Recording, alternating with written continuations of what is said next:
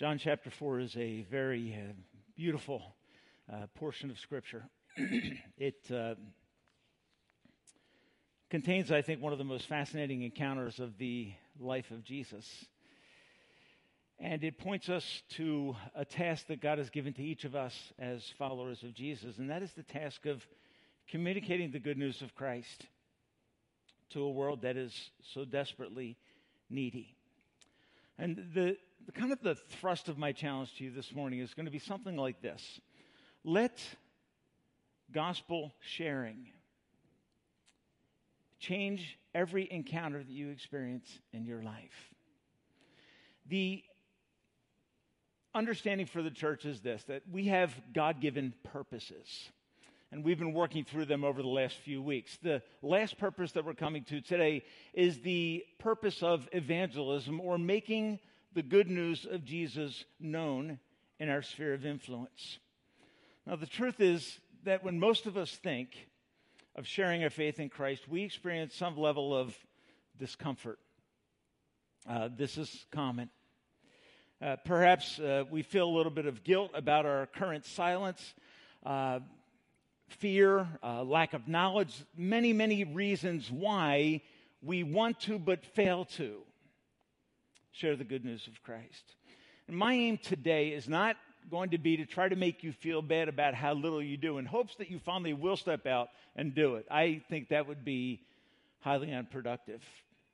But my desire as we look at John chapter 4 is that you would gain a better grasp of the gospel through our study today, a more comprehensive understanding of the nature of God's love expressed through Christ in his work on the cross, so that you will fill with joy that is uncontainable and must be shared. You see, I don't think demand drives evangelism. I believe that joy drives evangelism. An understanding of how glorious the work of God in our lives is and how transformational it aims to be, so that we are people that are fundamentally different and filled with a joy, a deep gratitude because of the grace of God that has been expressed and experienced in our lives. So, this story begins with a very simple observation that Jesus, verse 3, is leaving Judea and is going uh, back once more to Galilee. That is to say, that he's been in the southern portion of the land of Israel, and now he's moving to the northern portion. So, from the capital city of Jerusalem up to the area that we know as the Sea of Galilee. Verse 4 gives us some insight into the journey as in terms of the way the map is going to be traveled. It says, Now he had to go through Samaria. And you can get into a lot of discussions about this as to whether there was geographic reason that Jesus goes that way because it's a shortcut, or, and I think a better explanation is that there is a divine necessity that is driving this journey. Uh, there is a divine call that is affecting the decision making of Jesus. The average Jew, very simply, would not travel through Samaria. They would go down the Jericho Road and walk up by the Jordan River and arrive at the Sea of Galilee to the north. Passing through the land of Samaria would be considered passing through contaminated territory, that you might, you might get negatively influenced or affected by that journey. And so we find Jesus is moving through there, I believe, of divine necessity. He had to go through Samaria. When he gets into Samaria, into a town called Sychar, he comes near the plot of the ground of Jacob, where Jacob had built a well centuries before. And as he arrives there, the text makes a, a pointed observation. It says, He came to this place at the end of verse 6. It says, It was about noon. So it says it acknowledges that Jesus in his human form is experiencing tiredness. There is a physical thirst that has overcome him. He sits at the well, and the disciples go into town to McDonald's to take care of what they're passionate about, okay? And that's food. All right? So they've got their priorities straight. Jesus sits at the well, and there's a purpose in the sovereign plan of God for this separation of the disciples and the entry of the primary character of this story, who most of us know as the woman at the well. It's a powerful and instructive encounter. It's at noon. And the, if, I, if you said to me, Tim, what's central to the story of the woman at the well? What is central in this story is the topic of water. Okay, water is the central theme of, of the next uh, 20 to 30 verses. It, it, it, saturates this text like water saturates a sponge. So I just want you to just grasp that it's a central factor. And the, the, the thing that we would say about water is this uh, thirst, human thirst, can only be satisfied by water. Okay, and that's an underlying, very important theme that this text is going to drive. So enter the woman. Verse 7. It says, When a Samaritan woman came to draw water, Jesus said to her, Will you give me a drink? His disciples had gone into town to buy food. The Samaritan woman said to him, You are a Jew, and I am a Samaritan woman. How can you ask me for a drink? Parenthetically, the writer says this For Jews do not associate with Samaritans. And the idea of associating is there is no contact. That contact with them is prohibited. It would negatively stigmatize the individual. So here's the first kind of understanding of the gospel that emerges from the text. And you see it in the way that Jesus approaches this scenario, this set of circumstances. First truth is this the gospel of God does not discriminate. It doesn't see color, it doesn't see race, it doesn't see moral status, it does not see social status. It is a non discriminatory power and love from God. And so what happens is Jesus initiates and the woman responds. And it's fascinating because she's going to point at three fences that are in place culturally and what those fences say is this we don't talk. And here's the three reasons. One first is gender. A man and a woman in the ancient culture, and you pick it up when you get to the end of the chapter, and the disciples say to Jesus, Why are you talking to a woman?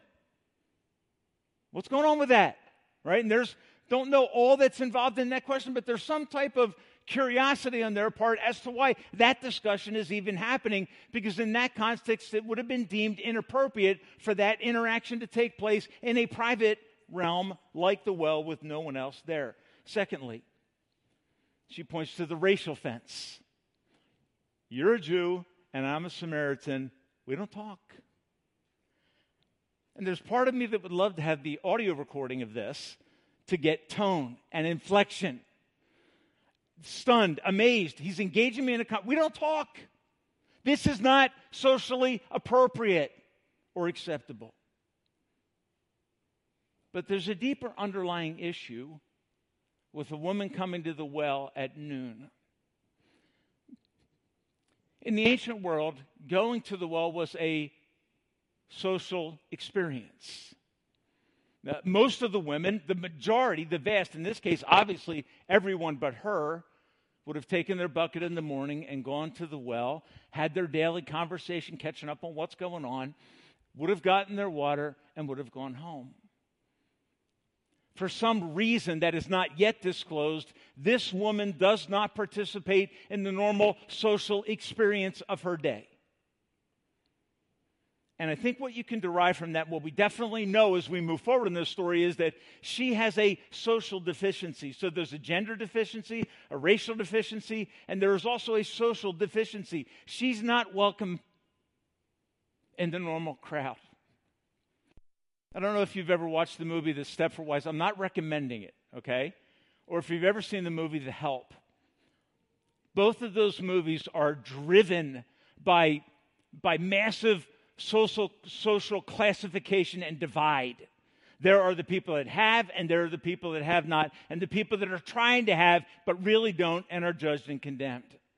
And those movies are laced with a sarcastic, demeaning, debilitating focus that allows you to crawl into the heart of someone who is a social outcast and to feel the stigmatization and the distance from everybody. And the movie's aim at pointing out the deep pain of those who have secrets, moral secrets. And so, the, the first thing I want you to just kind of get out of the text is this is a woman that falls into the classification of unacceptable and unapproachable. And the Savior of the world, when he is in that context, moves into her world, initiates contact intentionally for the good of the gospel. Folks, do you understand that we have a Savior who does not discriminate? Who was known as the friend of sinners. This encounter, if you know the Gospels, you should be able to predict how this is going to work out. When someone in that position comes, he will move in her direction because he, in his own words, said, I have come to seek and to save that which is lost. The gospel that saves you is a gospel that changes you and should change how you relate to people and how you go into your daily life. Because when God selected you, He didn't get a prize. He demonstrated His grace that does not discriminate based on normal proclivities. The challenge I simply give you on that first thought is this you and I have encounters every day. Am I moving like Christ with a heart that says, in my sphere of influence, whether it be in the realm of business or in social endeavors or in education or at school as a young person or, or, or mixing with other moms or with other dads in an athletic and whatever it is. Every context Jesus went into, mission was at the forefront because the gospel that he came to proclaim was such great news. And so the first thought is this, this call to gospel sharing is a call to share something that does not discriminate. It is a free gift for all. And the second thought emerges as you kind of follow the storyline. Jesus, uh, she finally says to Jesus, How can you ask me for a drink? And Jesus gives a fascinating reply. He answered her, If you knew the gift of God, I want you to focus on that phrase because I think it's central to the text. If you knew the gift of God and who it is that asks you for a drink, you would have begged him and he would have given you living water. Well, that is a fascinating statement. And I think the emphasis of it is on the nature of the gift that is offered. He would have given you water as a gift from God that would meet more than your physical need. And that's the, the first hint here. The woman comes to the well because she is overcome with a physical thirst. Jesus looks beyond that physical thirst and sees the deeper, real, true need. And for that reason, he takes the fences that are erected by people and rips them down and moves into a realm that will make even his disciples uncomfortable. Because he knew that he had a gift to offer and that this individual was desperately in need of it. So, my second thought is that the gospel of God is a free gift. Verse 11, she responds, she says, Well, sir, you have n- nothing to draw with, and the well is deep. Where then can you get this living water? Are you greater than our father Jacob, who gave us this well and drank from it himself, as also did his sons and livestock? Jesus answered and said, Let me answer your question.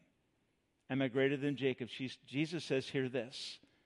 Everyone who drinks this water has to come back every day because it never truly satisfies. And what is he doing? I believe Jesus is awakening a sense of need in this woman, a need that is perpetual and cannot be quenched. And then he says, Indeed, the water that I give them will become in them a spring of water, not a well, stagnant, but a spring of water uh, bursting up into eternal life. So he attaches to the physical discussion an eternal elements. The water I give springs forth, it perpetually bubbles up, and the implication is that it brings satisfaction. But the focus in this context is that it is a free offer and it is a gift from God.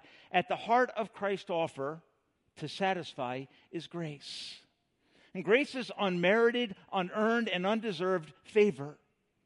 As you study the Bible, you will find this to be true that the gospel of God and the grace of God does not reward religious performance. It is not impressed by it, nor is it attracted to it. It is a free offer of rescue for sinners, for those who deserve the wrath of God. Therefore, it is available to anyone. Well, the conclusion I think that we can draw from that in application is something like this The highly religious person, the self disciplined person, which this woman certainly is not, that self disciplined, highly religious person has no advantage as a result of their efforts. Those higher up on the religious ladder, morally or socially, are not privileged before God. God is never in the position of owing me, He is always offering me grace freely.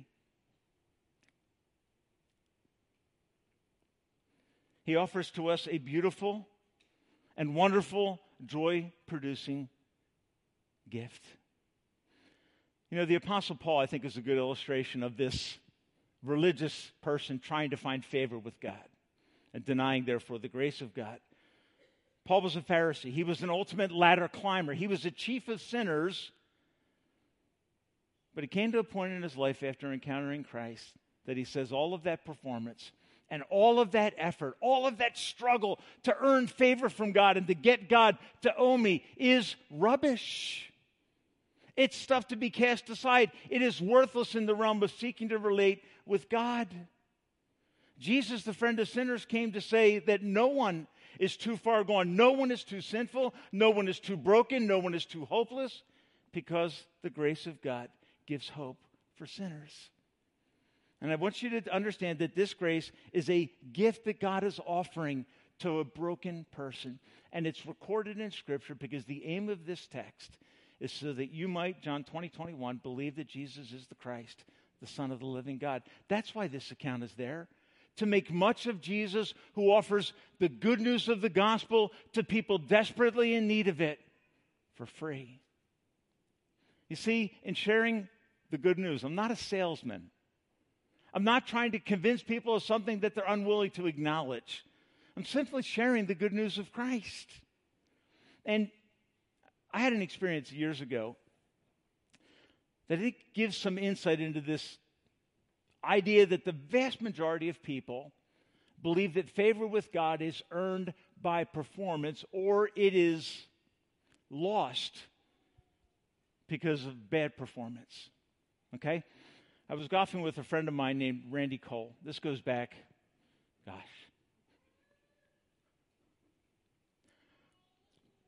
Let me just say it this way I was in my 30s, okay?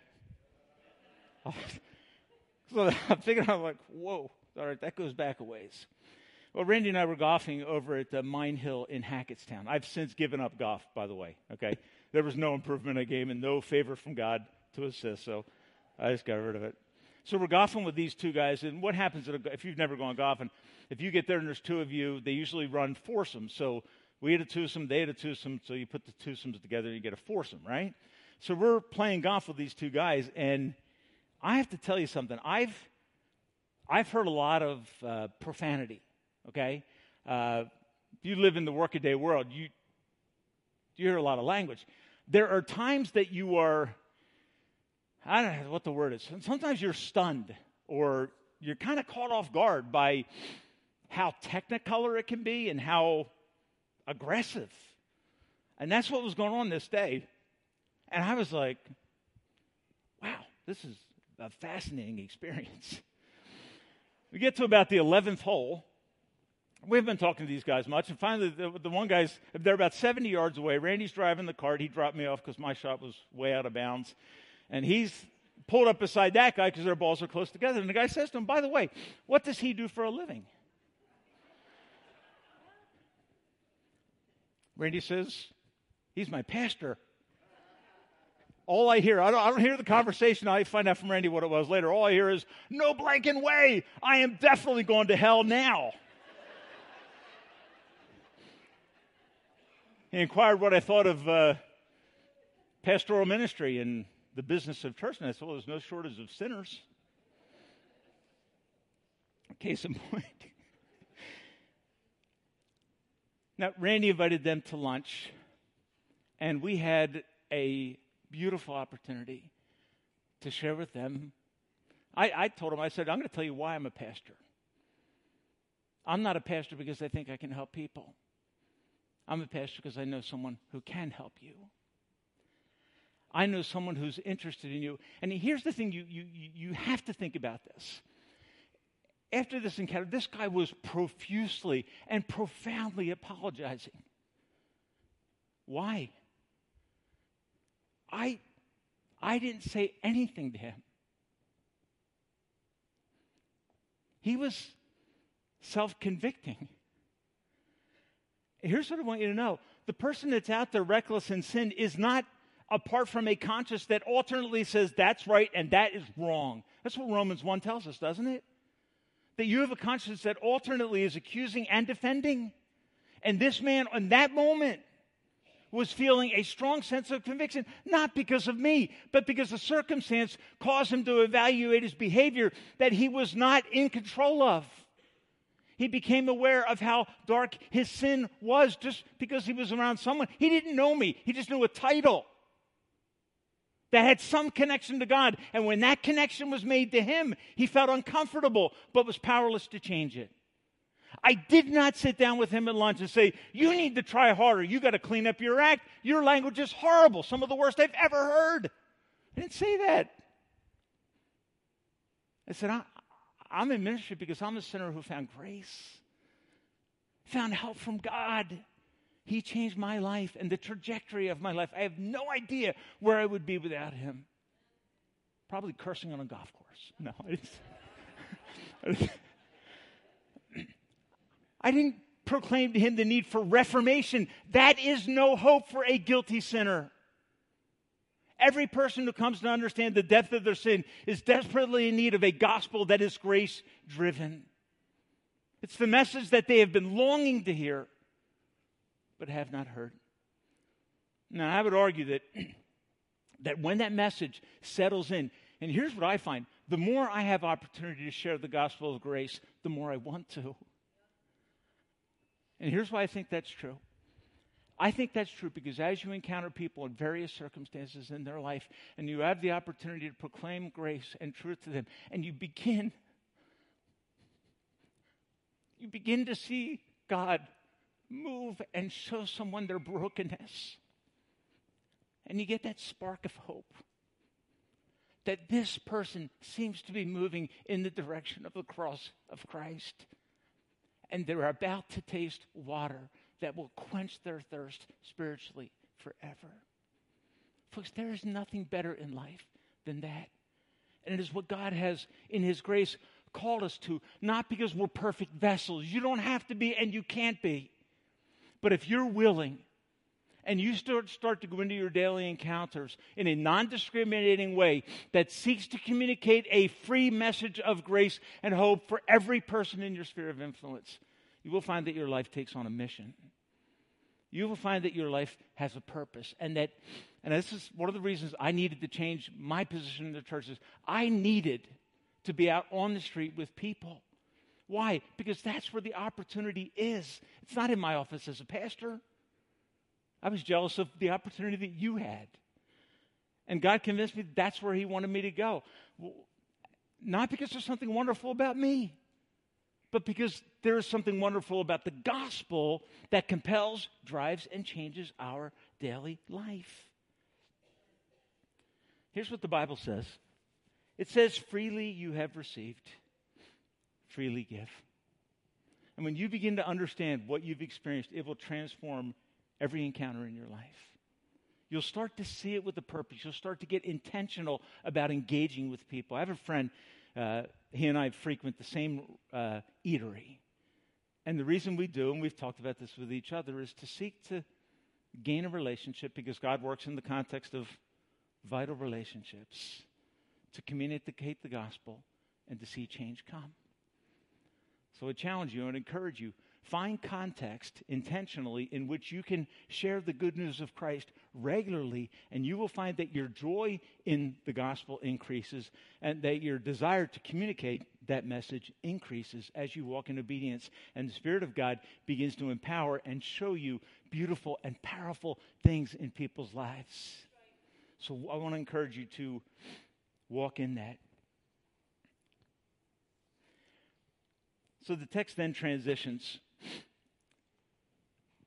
in verse 15, she cries out and says, Give me this water. And then you're thinking, She got it. No, she doesn't. Watch what it says. Give me that water so I won't get thirsty and have to come to this well to draw water. And you're like, Darn. Right? She knows she has a need. She's there to meet it. She thinks that her physical need is the need that he's trying to address. And she says, Well, if there's water, like if you drink it one time and then you're good for the rest of your life, I'd like that.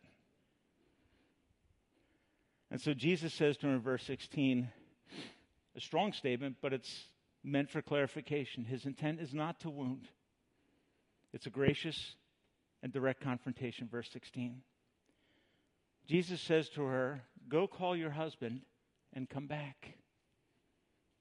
And she's got to be like, Who's been talking? How could he possibly know? I have no husband, she replied. Jesus said to her, You are right when you say that you have no husband. The fact is that you have had five husbands, and the man that you are with now is not your husband. What you have just said is quite true. Here, here, here's a truth that you need to understand if you're going to share the gospel, the full gospel. The gospel always confronts before it transforms. In this, what is it from Jesus? It is a gracious yet direct confrontation. It is a spiritual wake up call. Her initial response, verse 17, is what? I have no husband. Do you know the people that give you like partial confessions? All right, this is a partial confession. She's not ready to say the Hollywood version of her story because her version would make Hollywood blush. She's ready to say, well, I'm not married.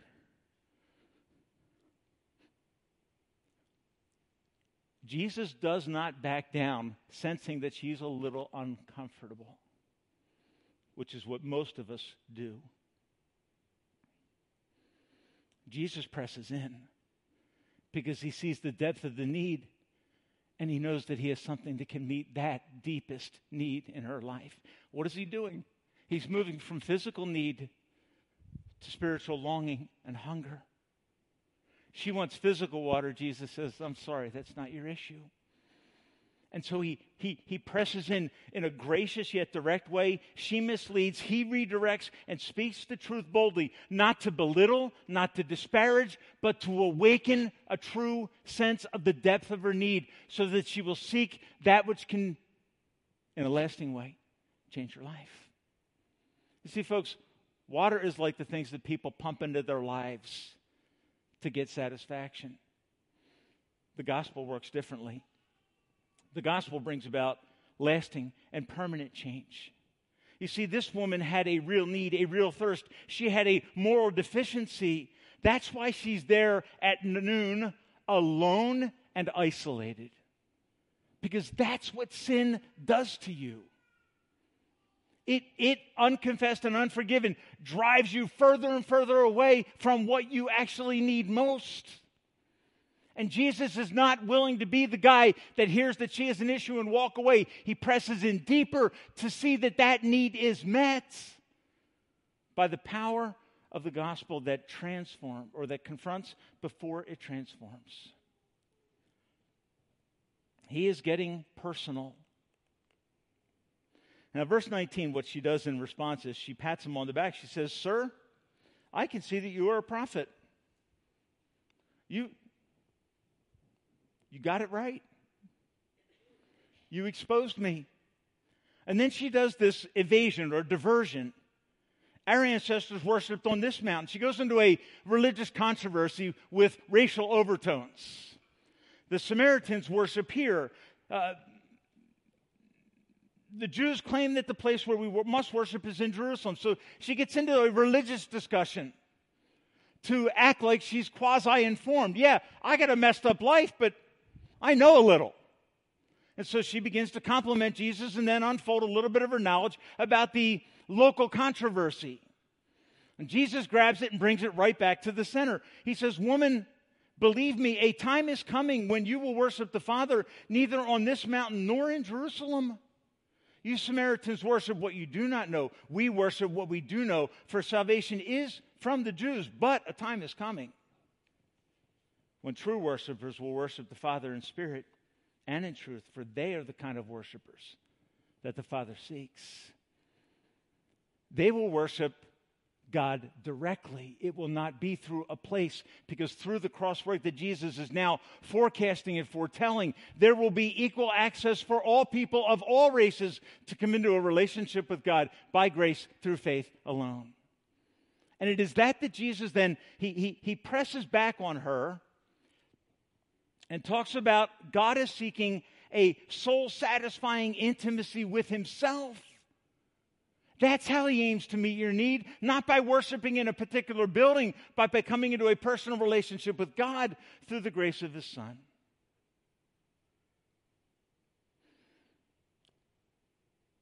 And I think she is, he is saying to her something like this You have been exposed as deficient. And that's why in verse 25, she says, I know that Messiah is coming. She knows that. And what Jesus then says, she says, I know he's coming. Jesus looks at her and says, Well, he's here. And the penny drops, and something in the conversation changes. And it is a, a powerful transition. She says, look at verse 25 real quick. I'll just read it to you. The woman said, I know that Messiah is coming, the one called the Christ. And when he comes, he will explain everything to us. I think Jesus' next statement is something like, Yeah, it just happened to you.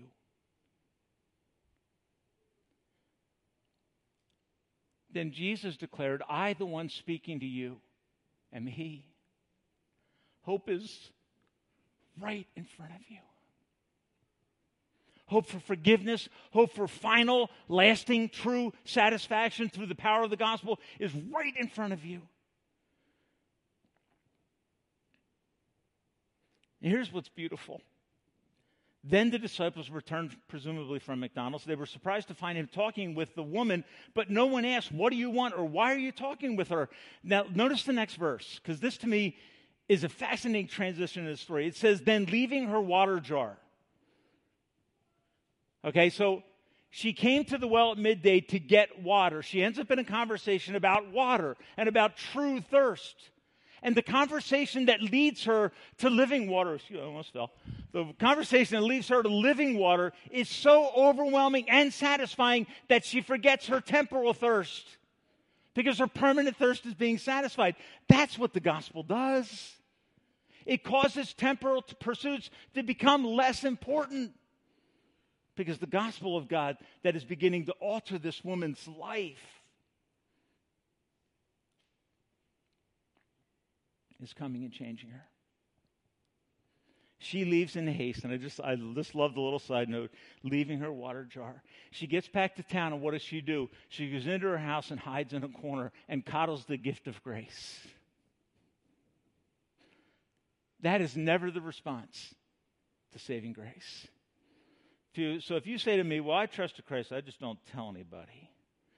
Here's what I'm going to tell you I don't know that you've truly trusted Christ. I don't know that you've been overwhelmed by an uncontainable joy and grace and hope until it starts emerging from your life. And that emerging does not save you, but that emerging is evidence that something beautiful has transpired in this heart and they have an uncontainable joy and grace and hope to share with needy people. Then you will not be put off by encounters with people with bad language or bad habits or bad stories like this. You will be attracted to them because you understand They have a longing, they have a thirst, and they've been trying to cram everything into that but living water.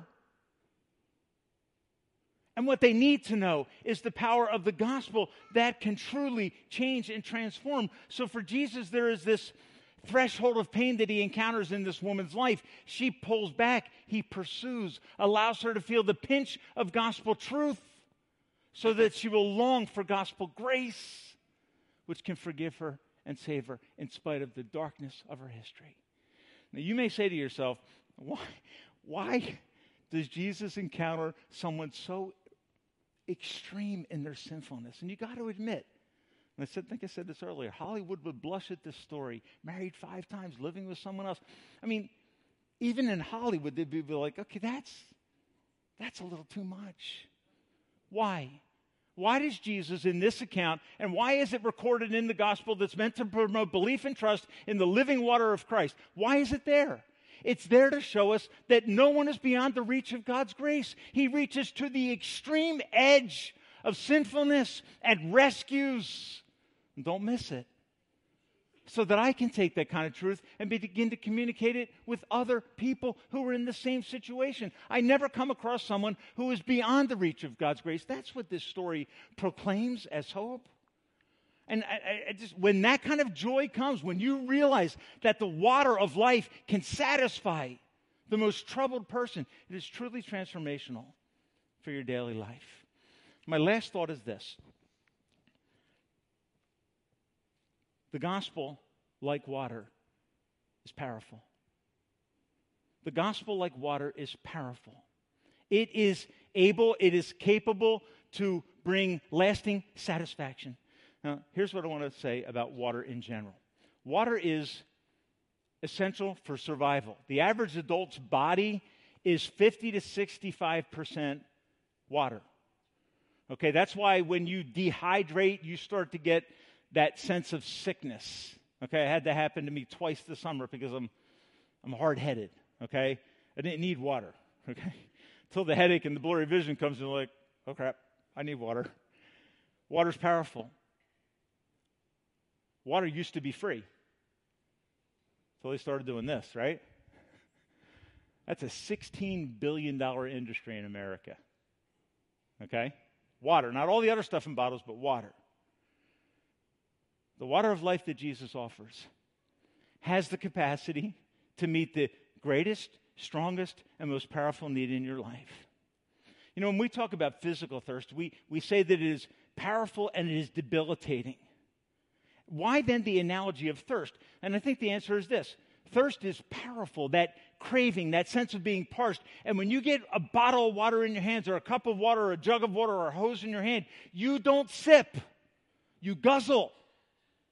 You, you imbibe, you take it in relentlessly to find satisfaction and the killing of that thirst, because that thirst is troubling and disturbing. For a thirsty person, water is the best news possible. Only water can satisfy a human heart or a, a human need. Only Jesus can bring soul satisfaction. So, folks, when you're interacting with people, they don't need a relationship with you to become whole and complete. They need the person that you know if you've trusted Christ. Don't make the mistake of thinking that if I go and help people, I'm doing something important. If it is not tied to gospel, grace, and power, it falls short of God's directive in His Word. We ought to do good, but we must always tie it to gospel truth. Inseparably, the proclamation of the gospel and the good that we do are glued and wed and welded together. Then that is what drives the service that we offer to others because we know that the service that we're offering is, is if you will, a, a, a, a, setting in which the gospel of God's grace and the water of life that transforms can be presented. Folks, do you realize that you live in a world of thirsty people? That are trying to jam everything into their lives to find satisfaction. It can be sex, it can be money, it can be a career, it can be family, it can be children. And here's what you're going to find every one of those things at some point in your life will let you down and disappoint. It will leave you longing. for true living water.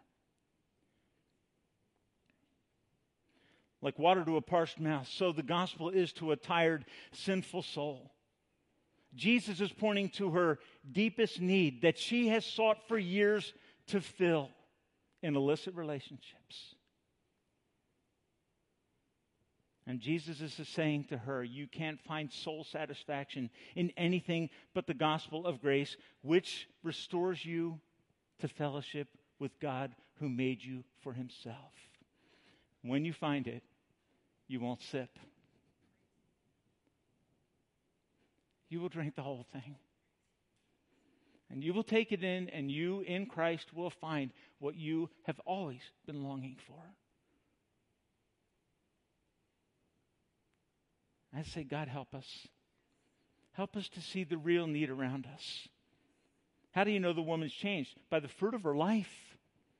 She goes back without a directive, without very much knowledge. All she knows is, I have been changed by the grace of God. I have been forgiven. I was sought by God Himself in the person of His Son, Jesus Christ. My life has changed. And what if she goes back? And, and she, the woman that hid in the corner of her house and went to the well at noon so she wouldn't have to talk to anybody, goes back and in town becomes a clarion call come and see a man. And everybody's like, isn't that so and so? What's got her all jacked up? What's brought her out of her dark closet? What does she say? Come see a man that told me everything I did and in breaking me, healed me. Do you understand why you need to share the real truth of the gospel? And that is that every individual is a sinner in need of a Savior. We're broken people who, in our sinfulness, seek to find satisfaction in the most distorted ways. But when we hear about the water of life, we understand that only Jesus truly satisfies. And the satisfaction is so complete and deep that this woman goes back to town and breaks her lifelong silence. But the call, come and see. That's how I know she's changed. That's how I know that the penny dropped in the story. And that the gospel of hope for a sinner became clear because the one speaking to you am He, the Messiah, living water. Now, I'm going to point one other thing out in the text and then I'm done. If you look at verse 21, verse 21, the text says this it says, Believe me, Jesus talking to her, woman, believe me, a time is coming when you will worship the Father in spirit and in truth. When you will come into God's presence forgiven, free, a son, a daughter of God. Verse 23 Yet a time is coming and has now come when true worshipers will worship the Father in spirit and in truth. Now, every time in reading the Gospel of John, you find this idea of the time or the hour. It is always tied to the cross work of Christ, every time. Okay? So the hour looks forward to the passion of Christ. That's what when, it, when Jesus says to Mary, Mary says, Hey, Jesus, do a miracle. Jesus says, My hour has not yet come, my time. And you'll find that repeatedly through the Gospel of John always referring forward to the passion, to what he does on the cross. You think with me about the cross? One of, if not the most, second most profound moments on the cross is when the Son of God, having been in his human form, completely demoralized and drained, experiences separation from his Father, which creates a longing in his heart to cause him to say, I thirst. When you start to make the connection, he had come to bear the wrath of God for my sin that drives me to brokenness and dryness in my life. He stood in my place on the cross so fully that he endured the physical thirst and the spiritual thirst separation from God. And he cries out, My God, my God, why have you forsaken me?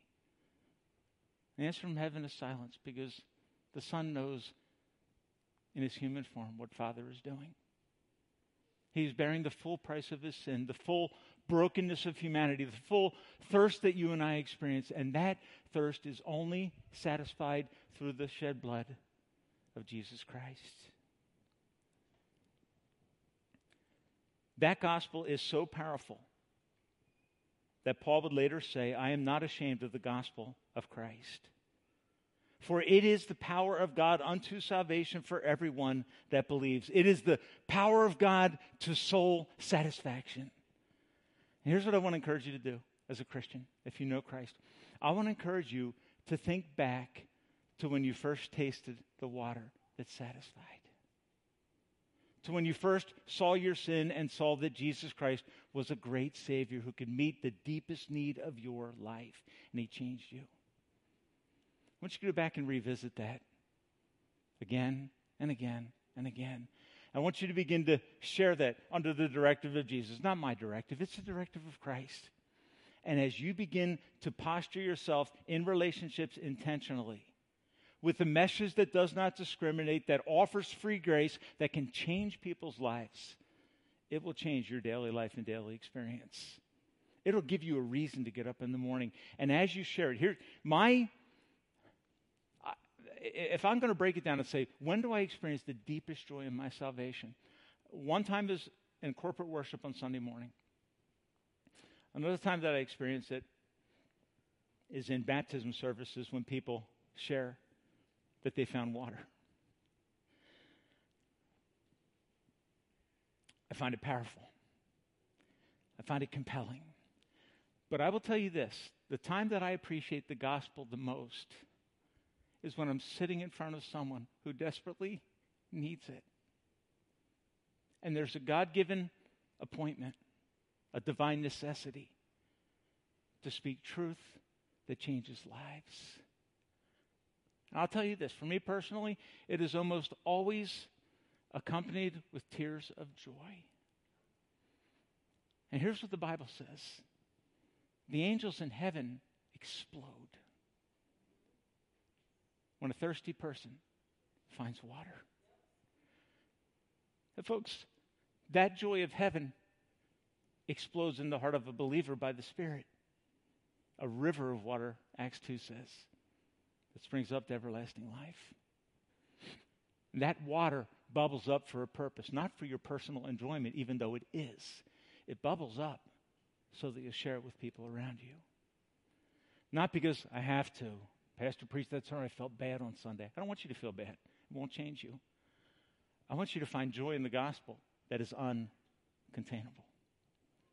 And then go into your day tomorrow. Encounter the person that irritates the crap out of you that has bad language, that is always at your back, always nipping at your heels, frustrating you, aggravating you. Let gospel joy inform how you respond. Kill your flesh, put it to death, and let the gospel of God emerge out of a deep joy and satisfaction that they start to say to you, Tell me about that. I had a relationship, I'll tell you this real quick. I had a relationship develop in my life recently. Uh, where someone knows I'm a pastor and I've interacted with them, and they point blank said to me, Why haven't you ever talked to me about Jesus? That's odd. Here's what I said to them I said, Because I know you have a number of Christians in your life who you've told me have done that with you. I said, Here's what I want you to understand I am not less passionate about it. And I'm waiting for the divine appointment. I'm relating to you because I love you as a person. But I have a greater desire, and that is you would come to know the love of Christ through our life. Now, I was kind of rebuked in that moment, and I was also explaining, I, I want you to know Him. Because when you know Him, it will change your life so dramatically and so powerfully. And when God changes your life, I will be so happy. Because I, I will never be able to say, I did that. No, you didn't. You were just an instrument that God used in a divine appointment to do his work. That's the joy. Inexpressible and full of glory. God, help your joy by the Spirit to well up in us so that we cannot keep quiet. Almost like the joy of the birth of a new child. Uncontainable, has to be shared life changing, hope inducing, eternity changing gospel. Oh God, give us courage to wound and heal in helping people. Make us willing to cross the threshold of pain that opens the door to heavenly light and hope that is found in Jesus. And Lord, we only know that when we know we are sinners who have found a great Savior. God, that's every person in this room who has been converted. Help us to take the little bit we know, treasure it, and in our joy, share it. Make us a church that does that. I pray in Jesus' name. And all God's people said, Amen.